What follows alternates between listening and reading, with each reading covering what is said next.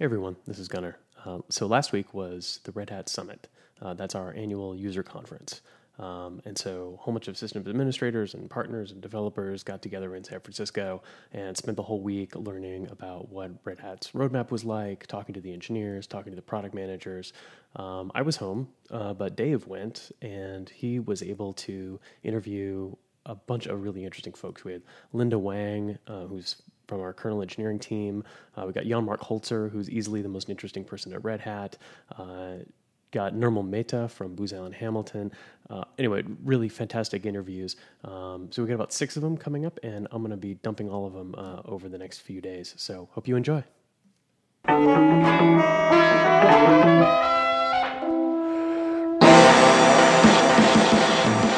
So hi, everybody. Hi, Gunnar. Um, just wanted to let you know we got a special guest with us right now. It's uh, Linda Wang from our kernel engineering team. You want to introduce yourself, say what you do at Red Hat, Linda?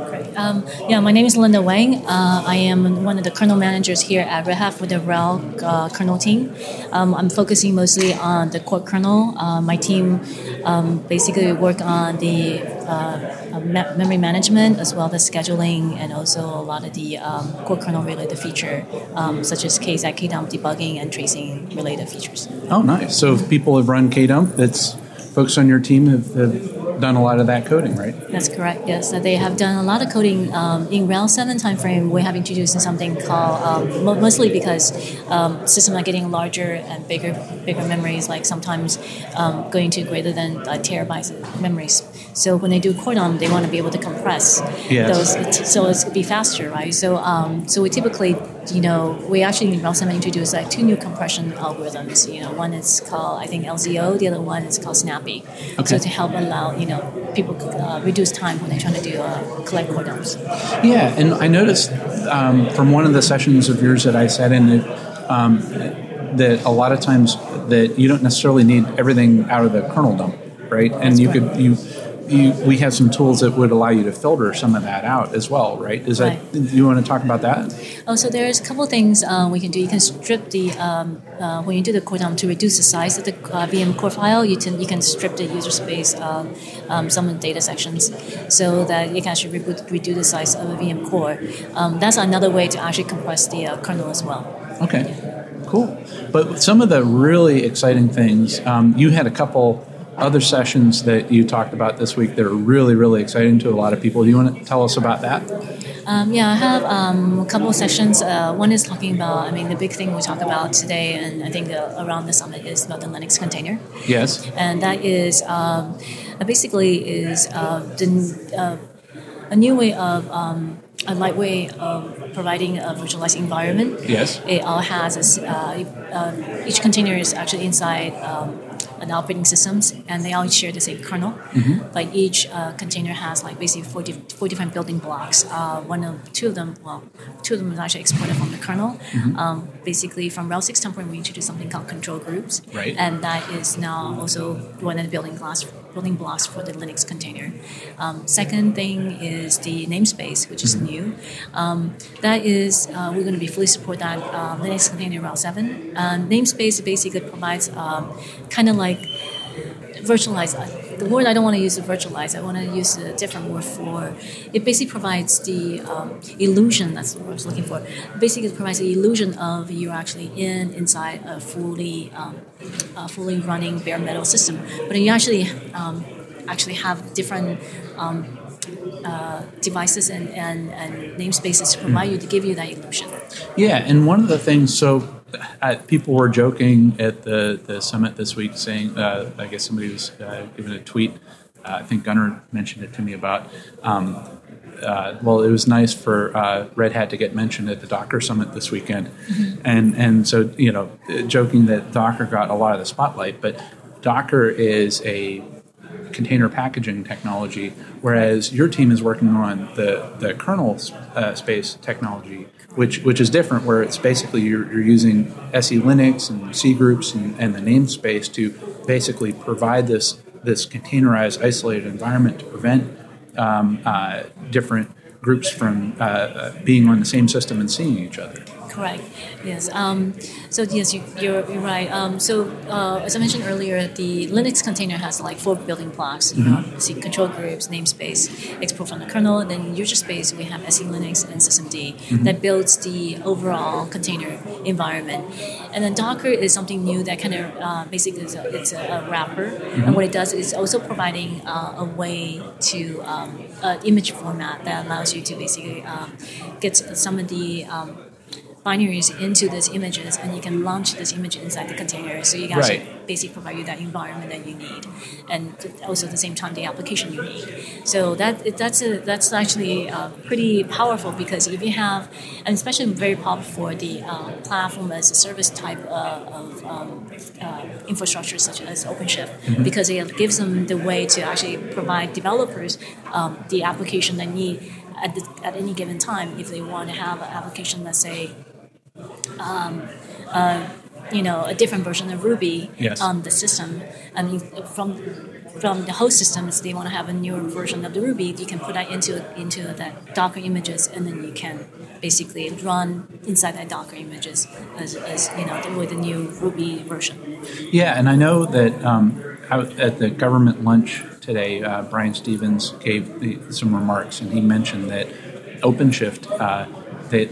online has one point five million applications running right now in it. Yeah. And he said that, you know, if we would have done it one V M per application, we would have gone broke, and it wouldn't have been possible without this container technology, because he was saying, you know, we can get a couple hundred con- uh, containers uh, on, on a single V M. Right. Yes, yeah. yeah, and and OpenShift um, team has working really hard, um, actually working also in conjunction with the RHEL team to actually trying to support us, us, you know, up to, I think they were looking at up to like five thousand containers running on a single system. So, I mean, we're they're they're.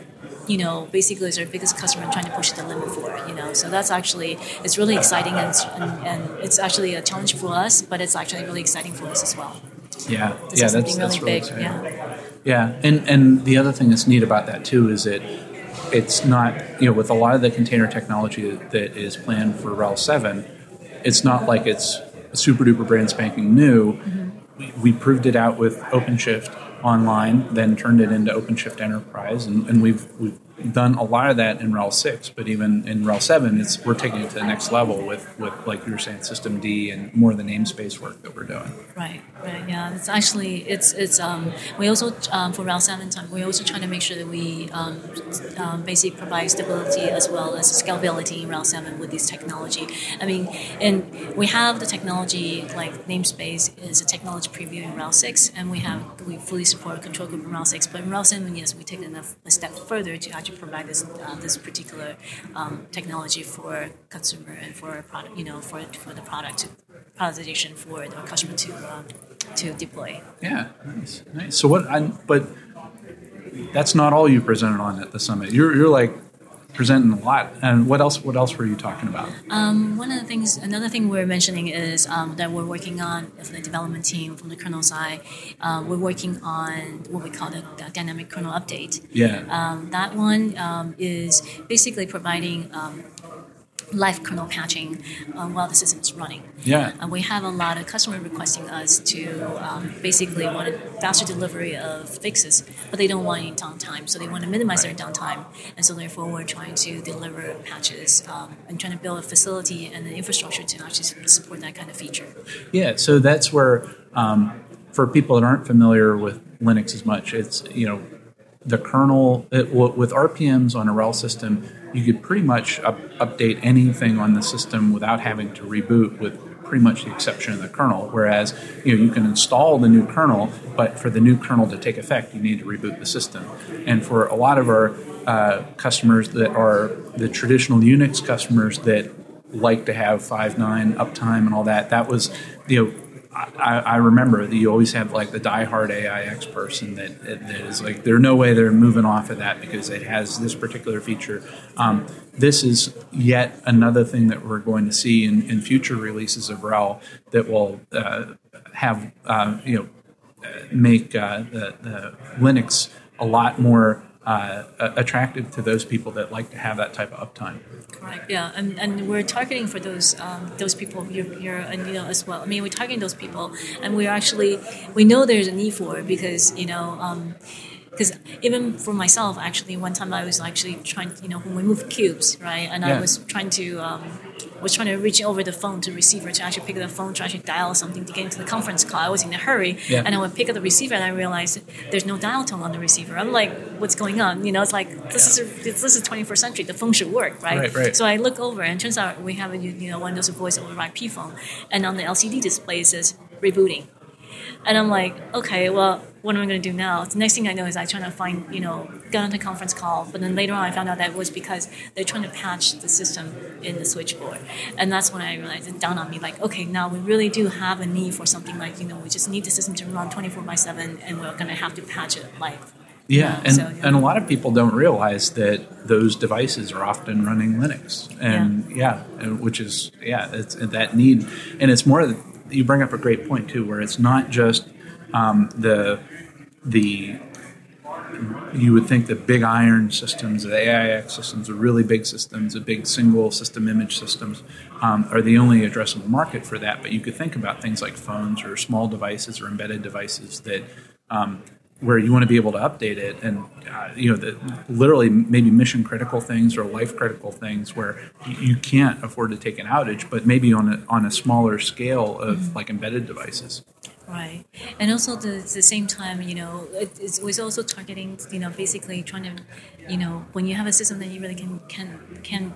can afford to actually shut down and reboot a system, applying patches. What we wanted to do is, you know, faster delivering some of the security fixes as well. So that one, that way, you know, you can quickly deploy the security change, security uh, fixes to your system without actually breaking down the system. So it's actually, you know, it gives not only providing you the uptime, but also providing providing the uh, security as well and faster to your to the uh, customer base. Yeah, yeah, that's yeah. actually really cool. Nice, nice. So is, is there anything else that, that you've been looking at or presenting for the summit? Or um, yeah, I did the two versions. Um, well, one of the things, another session we talked about is the RHEL roadmap. Yes. Um, we talk about, about what we have um, done in RHEL seven timeframe. There's a lot of things we've done. We improved so much stuff in RHEL seven, the kernel side. It's um, wait, I can't even finish it within ten minutes they give me. I mean, it's just yeah. there's just so much stuff. It's really it's it's a, the culmination of like three to four years of hard work with the whole team. You know, mm-hmm. the whole engineering kernel team. It's it's everybody's trying to push and trying to solve some of the customer issues and trying to improve the customer experience as well as trying to um, and provide some of the partnership requests and feature requests and trying to give them um, the newer and the better version of RHEL. Yeah. So there's a lot of new things happening in the RHEL seven space in the kernel side. Yeah, that's exciting. I'm, I'm sure that um, I, with the release candidate coming out really soon, uh, I, know, I know I have people asking for that already. It's like they can't they can't have it fast enough. So yeah. and that's that's the other neat thing is from the um, uh, working with the folks in the high touch beta. Um, Their experience is that they, you know, typically a lot of times customers don't want to deploy on a .zero release or maybe a .one, or they may wait until seven point two. Mm-hmm. But the quality of RHEL seven that I've been hearing from our customers is, you know, they are going to be going into production on RHEL seven a lot faster than they have in previous RHEL releases. So right. that's really exciting too. You guys have been doing great work. Great, thank you. Yeah, I mean, we from day one we've been looking at you know stability. We want to make sure it's stable. Yeah. We're also looking at um, we're keeping the stability and actually adding, adding the features. Right, we continue doing testing as well when we're doing development. So we want to make sure. Um, that not only we, we fix the issues, we're putting new features, at the same time we actually um, also doing a lot of performance testing as well to make sure that we don't actually regress when we introduce a new feature, because typically every time we add in new features, sometimes, you know, you regress the performance. So we're doing, you know, in lockstep every time we're adding some new things. Um, so a lot, lot of effort going into from the development team, from the performance team, as well as the Q, you know, you know, Q E team. So it's actually, it's a great, you know, um, a teamwork all together on the, on the RHEL side. Yeah. Um, and then there's a couple, mostly, I mean, notably, um, we did a lot of work in the kernel, especially in the memory management area. Um, a lot of big new features into the memory management area. Um, mm-hmm. And internal locking area as well. Um, we have auto auto uh, new rebalancing basically right. in, in the kernel, so which allows um, kernel scheduler to detect whether or not the process is in in a particular NUMA node. Mm-hmm. If it is, then it either make sure that memory allocation allocates on that memory, the local NUMA node, as well as trying to migrate some of the um, Uh, memory allocation from other nodes into the local NUMA node. So there's a lot of um, improvement in that area for NUMA. Um, then we also uh, basically introduce um, a couple new things in locking mechanism. We have what we call dynamic ticking. Right. That's actually for um, applications, especially long-running applications, mm-hmm. such as K V M application, as well as, like, for example, um, Um, high-performance computing. We got a, a customer who asked us, or actually vendor as well, who asked us, like, they have a high-performance computing, long-running computing application. They mm-hmm. want to be able to have all the C P U they can get in the user space to calculating, they do all the calculation, intensive calculations. And they want to basically um, eliminate a lot of the um, uh, interrupts and context switches um, in the kernel. Right. So that dynamic ticking basically provides that feature, provides that capability, reducing a lot of the interrupts, context switches, because all it does is if there's nothing to do in interrupt, the, the kernel's still ticking on every, you know, um, every context switch, um, every ticks. So then, you know, you're basically wasting a lot of time in the kernel because of those um, those um, interrupts. So what we want to do is reduce that, give it the C P U cycles to the user space applications. So, so then, you know, for those intensive calculation applications, financial, you know, financial applications yeah. as well as telecom telco applications, they can actually benefit from this feature. Yeah. Nice. So nice. that was actually really, that's actually one of the features uh, we know, in fact, in the early on of the RHEL seven planning phase, we like we heard a big request from our customers and, and partners.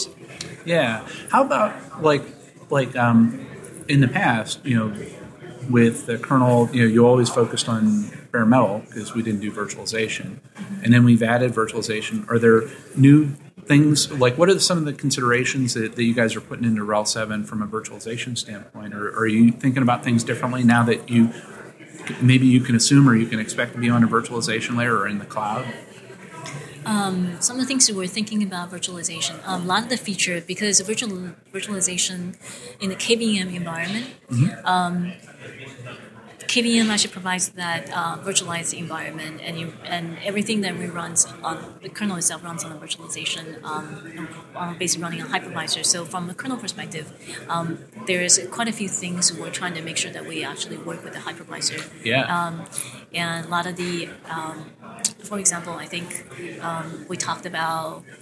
Um, for example, the dynamic ticking is also trying to give all the C P U powers to the running processor for the K V M, um, the K V M, the the, uh, the uh, guests, um, as well, and any application that runs on the guests, right? And a lot of times, um, when we have all the new feature that we add into the bare metal kernel, we also want to make sure they actually also work in the K V M environment, right? Because Um, a lot of we have a lot of customers. As a matter of fact, this time we, we noticed a lot of customers are actually already deploying their you know virtual environments, mm-hmm. and so they we, they want to make sure that our application, all the features that we added into the bare metal kernel, is also being you know feasible, workable in the virtualized environment. And we we actually do that as well. We test that as well to make sure it actually benefits them as well.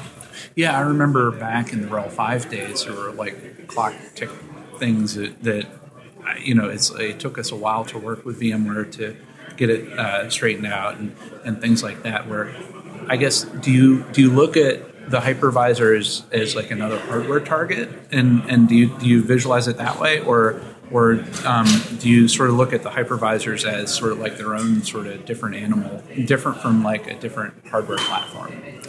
Uh, we we actually um, treat the hypervisor as actually a, a, its own kind of hard, hardware type, yeah. because it it's it's a, it's almost like um, an emulation layer of the actual hardware. So to us, it's actually another hardware, right? So um, and we want to make sure that we work with them. Um, the couple tricky things are different about being in the virtualized um, hypervisor than actually on the bare metal. For mm-hmm. example. Um, Because it's a hypervisor, they're actually, for example, interrupt handling. It's slightly different because it's it's a hypervisor right. versus actually bare metal. Mm-hmm. Um, so that part is kind of tricky. But other than that, I think generally speaking, oh, you know, we actually see it um, as as actually another type of hardware to us. Yeah, but the other thing too, that the way I see it is that um, We are very, since it's an enterprise operating system, we are very conservative in terms of what gets certified from a hardware platform standpoint. And so whenever, um, you know, so we don't support any old hypervisor. You know, it's it may coincidentally work, but, you know, we will, you know, certify and support like like K V M and Rev and uh, VMware, Hyper V, A W S, and all, all the different cloud providers. But we go, but that's because we do a lot of engineering work and testing, and we have the relationships with those hypervisor providers. Um, and you know, do you get a lot of requests for, or or do people make a lot of assumptions and that you feel uncomfortable about? That it's like, oh, well, here's this other weird hypervisor that you never tested. You guys are probably like, no, we're not. We're not going to touch that. Or how, how do you guys handle that? Um, I think we we do um, we do actually um, because it's uh, you know we do actually you know actually we do actually have to redirect them to support because we yeah. have all the support matrix, and um, we actually want to focus on our resources on the things that we want to support well. We yeah. support and we want to support well. So therefore. Um, Yes, sometimes we have a request coming in, like for example, VMware asking us, you know, this, you know, it doesn't really work, you know, rather than actually not working well with a VMware um, hypervisor, and then we try to work with them because they're our partners. You know, yeah, we want to, we want to, we want to work well with our partners. So, um, so you know, we do work it, work it in some ways with them, mm-hmm. but, um, but of course, most, I mean, we we're resource constrained, so mm-hmm. we want to focus our resources on the things that we can actually, you know, we, we do support and we want to support well with. So, right. Yeah. Yeah. Exactly. So, like, I, I think having those good relationships with VMware, even though we compete with them from a virtualization product standpoint, um, you guys are more like Switzerland as far as, like, you want RHEL to be the best guest that runs on top of VMware. Right. Um, yeah. and, and that's your goal. And, and so if there are, you know, emulation, you know, storage or network problems, you know, we want to hear about it so we can get them addressed to yeah. get it to work. That's yeah. correct, yeah. And that's, that's our goal. I mean, because, you know, um, You know, as long, I mean, we want to actually, you know, be able to work well with our partners, and, in, you know, because RHEL is, you know, uh, the the foundation and the base, and we run RHEL on guests as well as on bare metal. So we want to be able to, you know, to answer some of the questions and, and be able to resolve some of their their issues, partners' issues. So we work we will work with them. Yeah. Yeah. Nice. Nice. So anything else? Um, yeah, there's a lot of things. I mean, I, I, I mean, I, yeah. This is like an endless. You got you're, you're a busy person. Yes, I I've been busy. Um, so there's a lot of there's a lot of new features. Mostly, you know, my team is really busy too. They're they're not only being supporting what we currently have in RHEL five and also RHEL six, and they're also busy trying to deliver you know, the new features that we're seeing now in, in RHEL seven R C. So it's it's actually you know I have, you know the team team members, everyone who actually contribute to the RHEL seven features are you know they are continuously trying to improve. They know they know that there's customers and they know that the, you know partners all really want to improve the RHEL, you know, the RHEL experience. So they actually continue to putting, you know, bug fixes and features and deliver it to our customer base. I mean, the team is being, you know, not just me, but the whole team is being busy. So yeah. Yeah. Well, I can imagine too. From you know, especially with, with kernel engineering, you know, this is the Linux kernel, yeah. and how how does it work? Like they probably have to be, you know, working with Linus and and all that. It's not any old open source project. Right, you, you probably have a very elite team of people that know how to do things to get things into the Linux kernel and get it approved and all that. What are some of the, like, if you were to give tips or advice to, to people that wanted to, you know, uh, how, how do you motivate and manage people and, and and create that culture to, you know, be as effective as they can be in the open source community? Because that, that is the biggest open source project that, you know, that people can think of. Right. Um, so if I have any advice and tips for people trying to work on the Linux kernels, um, I would say um, obviously work with the upstream community, submit your patch uh, frequently, um, getting advice. Once you get people to, to basically um, provide you feedback on your patch, um, refresh frequently, just resubmit, um, refresh, and work with them, getting the device, advices from them. Um, a lot of the upstream maintainers have been around for a, for a long, long time, and you know, Linux kernel has been around for a while now. So, um, so they they know exactly, you know, they know the system subsystem very well. They know. Um, how it's being impacted in other parts of the kernel. And yes. so they want to make sure that it's stable. They don't want to just take any random changes. So um, as much as people think that, you know, the Linux kernel development is, is um, you know, it's it's not as easy, but it's actually, you know, if you're trying to, if you actually be open, submit patches, have a discussion, mm-hmm. carrying on, understand what the maintainers are asking us, asking you. I mean, they are actually, um, they're actually really good about telling people what is needed. Like, right. why, why, why are the ways, you know, why don't we like a, your patch in this particular way? What, how do you can, you know, if, if they don't tell you what it is, you can also ask them too. It's like, how can I improve? Because I need this feature into Linux kernel.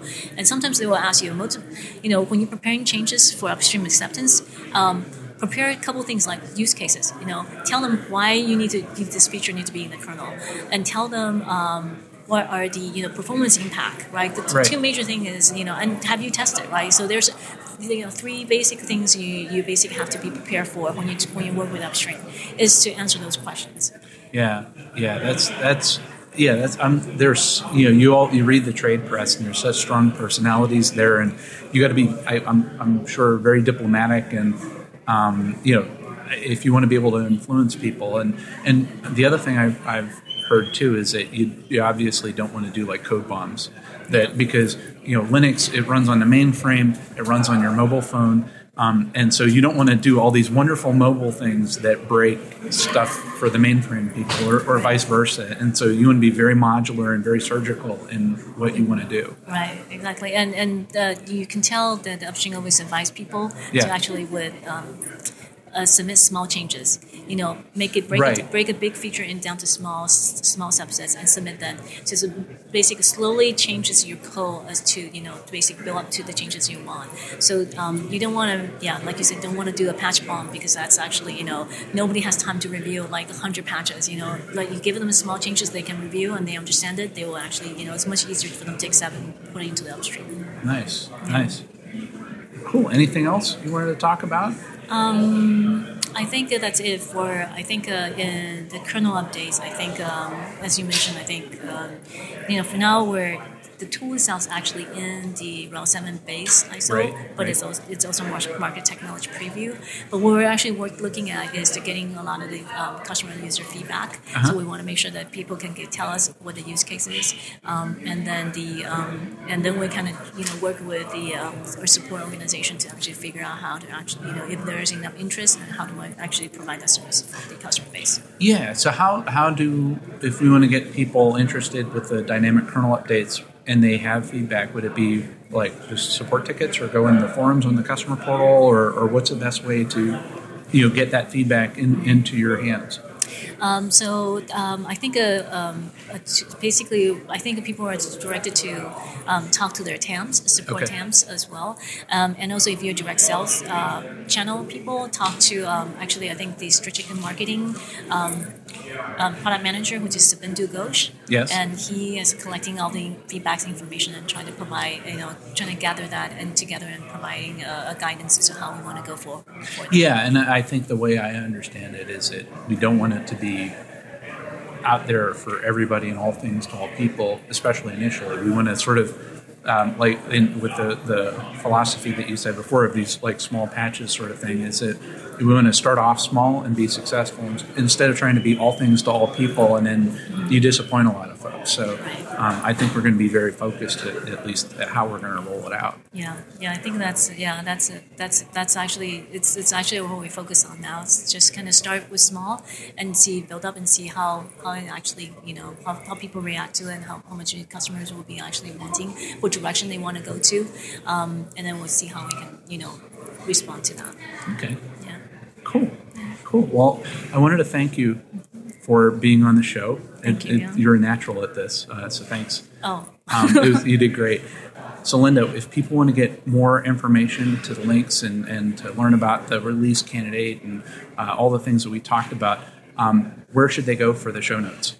Um, I, I think uh, it, they should definitely go to d g show dot org, and I think that there's information they can actually look up and read up on. Excellent. All right. All right. Well, thanks a lot, Linda, and thanks, everybody, for listening.